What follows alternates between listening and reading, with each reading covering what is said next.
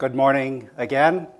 I'm Pastor Bill, and um, I'm sitting next to Han in the theater, and she said that she found popcorn in the seat beside her, so evidently the theater comes with free snacks.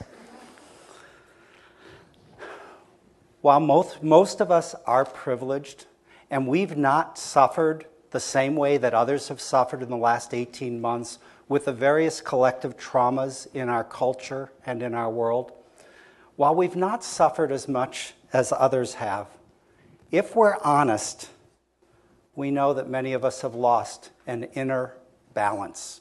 We've lost track of some things that in the past have kept us anchored and solid. We've lost track of some things that have helped us to live lives of grace and love and beauty and goodness.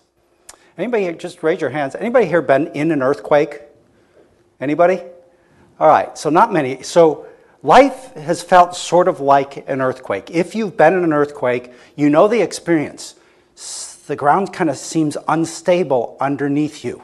If you're in your living room, then the lampshades start swaying. And then you hear the dishes rattling in the cupboard. But the main thing with an earthquake is in your gut, it just starts moving and twisting around. And you know very deep in your gut that something is not the way that it's supposed to be. And if we're honest, that's part of what we've experienced over these last 18 months for so many reasons. In our guts, we've known that things were not the way they were supposed to be. And we've lost track of some things. And when we find those earthquake times in our lives, and this is a pretty severe one that we've been through, but there will be others. In those earthquake times in our lives, we need something solid.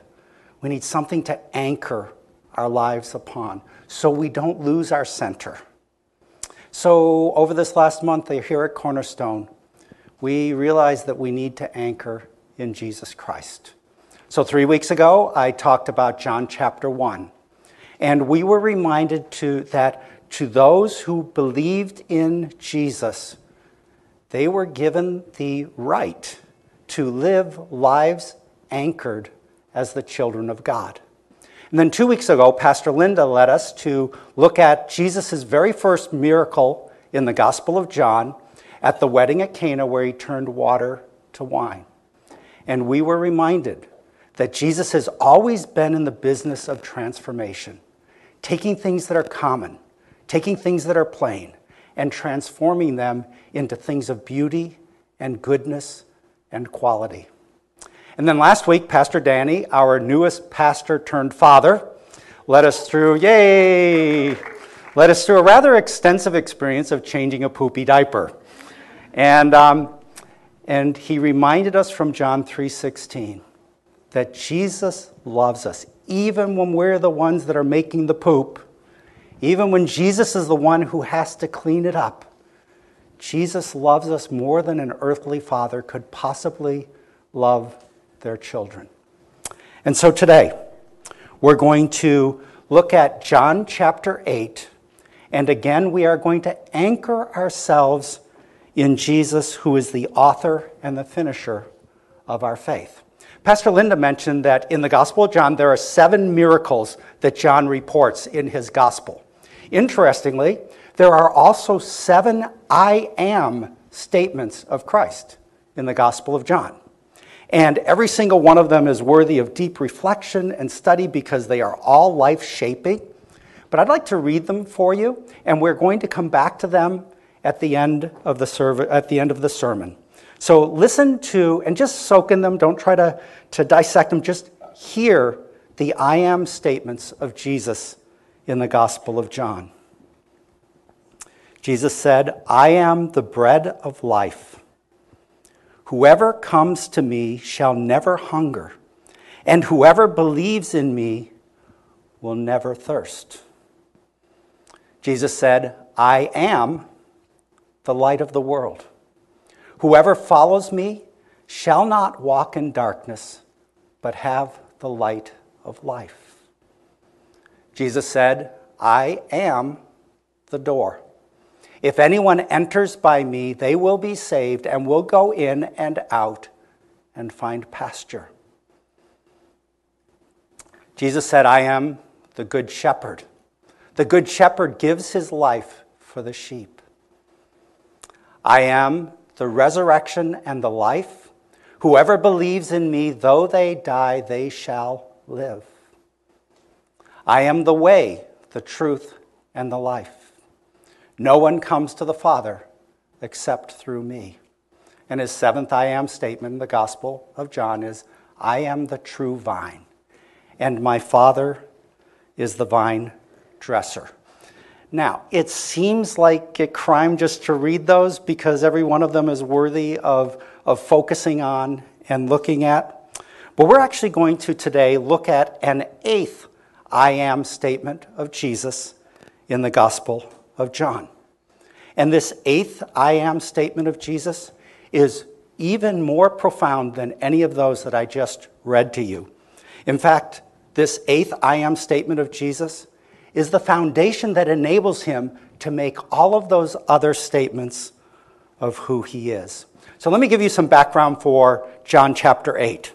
In John 8, Jesus is in Jerusalem, and, and it's for the Feast of Tabernacles. He went up to the feast halfway through, this is now the third and final year of his ministry, of his public ministry.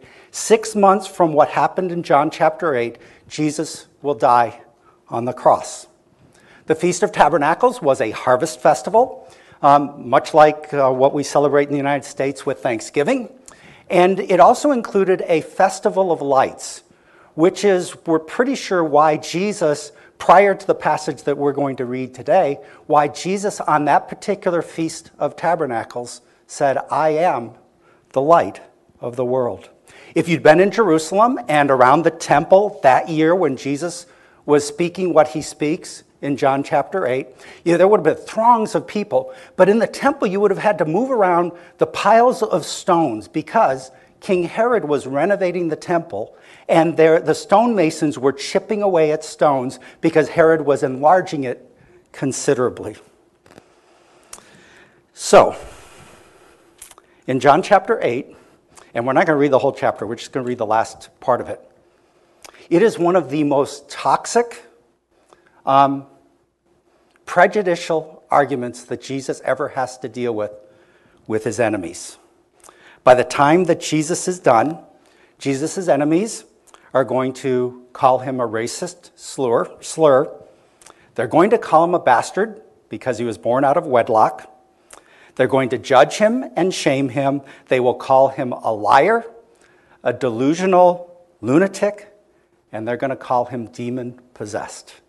There are not any warm fuzzies in John chapter 8. And for Jesus, the gloves come off. And Jesus doesn't hold back. And so let me read you the end of that, um, that long dialogue in John chapter 8, this is how it ends in verses 48 to 59. The Jews answered him, Are we not right in saying that you are a Samaritan? That's the racist slur. And you have a demon, which was about his spiritual or mental well being? Jesus answered, I do not have a demon, but I honor my Father and you dishonor me. Yet I do not seek my own glory. There is one who seeks it, and he is the judge. Truly, truly, I say to you, if anyone keeps my word, they will never see death. The Jews said to him, Now we know that you have a demon. Abraham died, as did the prophets. Yet you say, If anyone keeps my word, he will never taste death. Are you greater than our father Abraham, who died, and the prophets died? Who do you make yourself out to be? Jesus answered, If I glorify myself, my glory is nothing. It is my Father who glorifies me, of whom you say he is our God. But you have not known him. I know him. If I were to say that I do not know him, I would be a liar like you. But I do know him, and I keep his word. Your father Abraham rejoiced that he would see my day. He saw it and was glad. So the Jews said to him, You are not yet 50 years old, and you have seen Abraham? Jesus said to them, Truly, truly, I say to you, before Abraham was, I am. So they picked up stones to throw at him. But Jesus hid himself and went out of the temple. Wait, what? Right there in the temple, they're going to stone Jesus to death? They're going to lynch him right there? What's going on in this passage? And there's so much to explore here, but we're going to focus on that one verse that was underlined, John 8:58, where Jesus said to them, "Truly, truly, I say to you, before Abraham was, I am." You see, all of those other I am statements of Jesus had metaphors. Okay, I am the light, I am the door, I am bread, I am a shepherd, I am way, I am truth. All of them had metaphors. But the eighth I am statement of Jesus in John chapter 8 is a naked I am. It just sits out there. I am. And we're going to see that it is one of the boldest, most audacious, most life transforming statements that Jesus ever made. But we have to understand the significance of I am in the Old Testament. So, way back in Exodus chapter 3 with Moses, in Exodus 3 13 through 15, God tells Moses, God meets Moses in the burning bush. And God speaks from the burning bush to Moses and says, I want you to go and set my people free from their slavery in Egypt. But Moses had a question for God. So in verse 13 of Exodus chapter 3, Moses said to God, If I come to the people of Israel and say to them, The God of your fathers has sent me, and they ask me, What is his name? What shall I say to them? So Moses basically wants to know who do I tell them sent me to free them from slavery? In verse 14, God said to Moses, I am who I am. And he said, Say this to the people of Israel I am has sent me to you. In Exodus chapter 3, God gave himself the name I am which means literally eternally self existing being.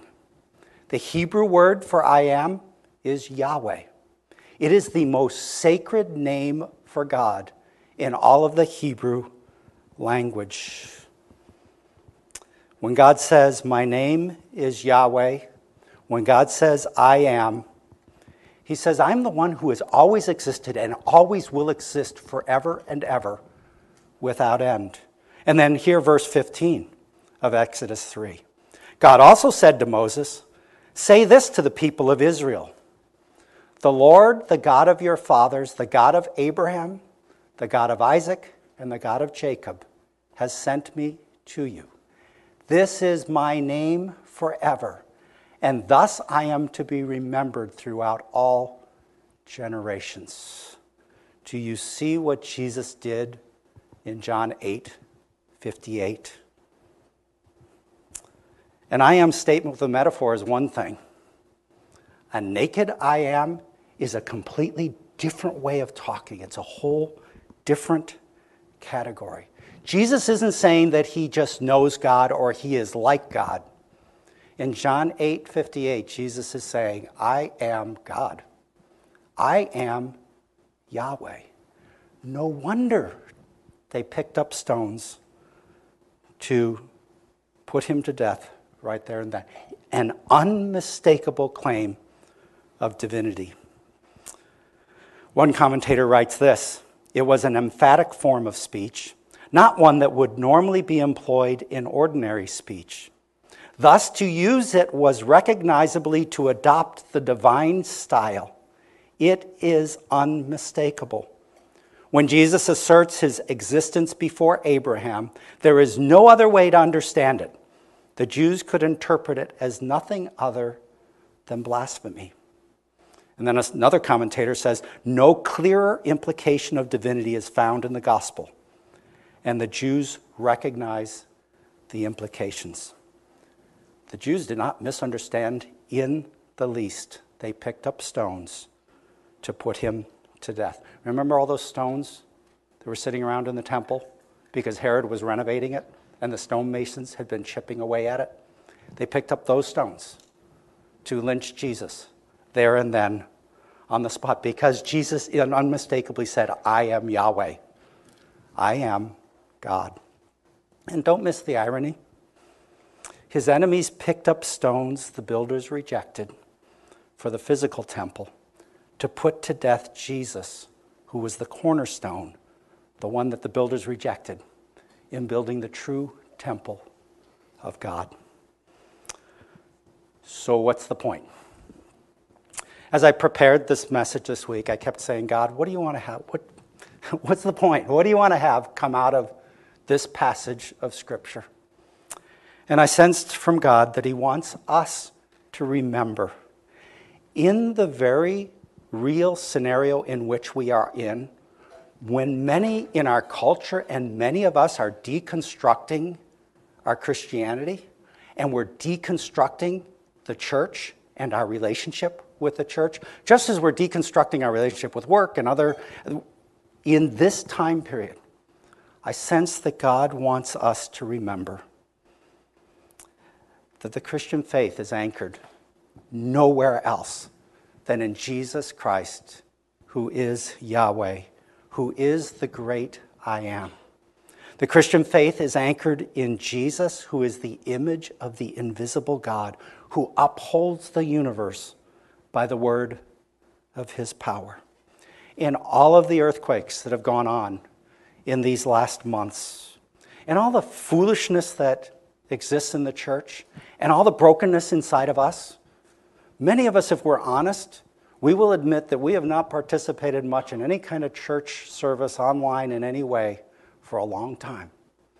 And many of us have disconnected from Christian community. Many of us have lost track of any spiritual practices.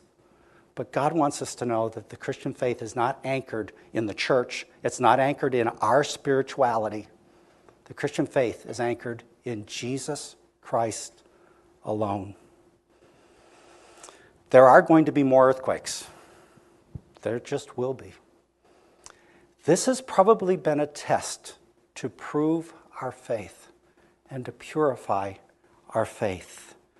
So, let's remember in every earthquake to anchor our faith in Jesus Christ, not our spirituality, not the church, not some practice, not some belief, but to anchor our faith in Jesus Christ. Because if we figure out what to do with Jesus, everything else in life will work itself out. So, in conclusion, if you are a seeker, if you're still trying to figure out what to do with Jesus, I pray that today you will trust what Jesus says in John 8 58. If you ask Jesus to be the leader of your life for the rest of your life, then he will sort out everything else that you need to figure out. You don't have to answer all the questions, you don't have to become a good person. Ask Jesus to be the leader of your life for the rest of your life and He will walk with you and sort everything else out. And if you are a follower of Jesus, no matter how this earthquake may have affected you, if you are a follower of Jesus, even if you stopped talking to God through this period of time, I pray that today you will be confident that Jesus is God and in whatever other earthquakes or situations may ever come into your life, you can always find your anchor in Jesus Christ and all of who Jesus is. I pray today in our following in our as we sing some worship songs together. I pray that if you're a follower of Jesus, you will pray and you will recommit your life to be anchored in Jesus Christ, your Lord and your Savior. And then God will sort out everything else with you after that. So, Cornerstone Church, we are starting a new era. We don't know what it looks like, but something new is starting. may we fix our eyes on Christ, seated at the right hand of glory with the Father. May we fix our eyes on Christ, the author and the finisher, the fulfiller of our faith. May we fix our eyes on Christ, the Alpha and the Omega, the beginning and the end. May we fix our eyes on Christ and rebuild our faith and our lives and our church on the cornerstone foundation that Jesus Christ is the great I am. So, as we end this message, I'd like to have us participate in one more responsive reading. So, if you would stand here in the theater and wherever you are participating in the service, I encourage you to stand and join us in this responsive reading. And I encourage you to speak with a loud voice. If you're not quite able to make these affirmations, then maybe if you're still a seeker, maybe you just take some pictures of the next slides. And then you'll know what it is to commit to be a follower of Jesus. So let's express in a strong voice our trust and confidence in Jesus. Jesus said, I am the bread of life. Whoever comes to me shall never hunger, and whoever believes in me shall never thirst.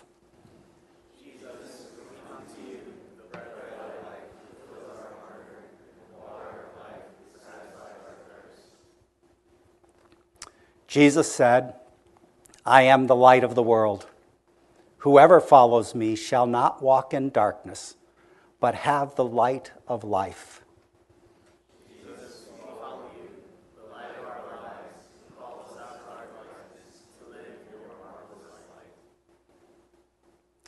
Jesus said, I am the door. If anyone enters by me, they will be saved and will go in and out and find pasture.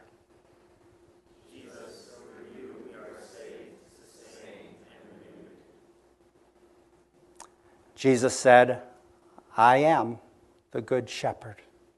The good shepherd gives his life for the sheep.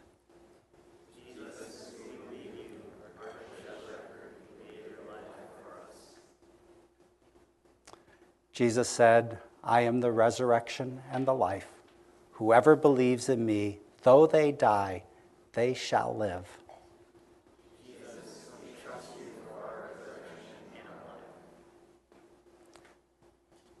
Jesus said, I am the way, the truth, and the life. No one comes to the Father except through me.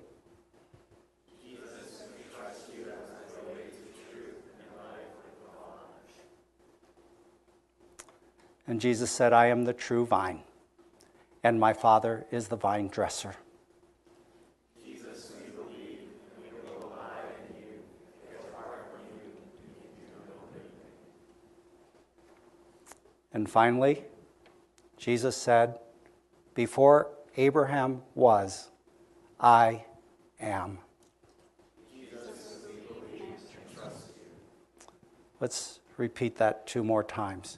Jesus, we believe and trust you. Jesus, we believe and trust you. Let us now worship Jesus, the Alpha and Omega.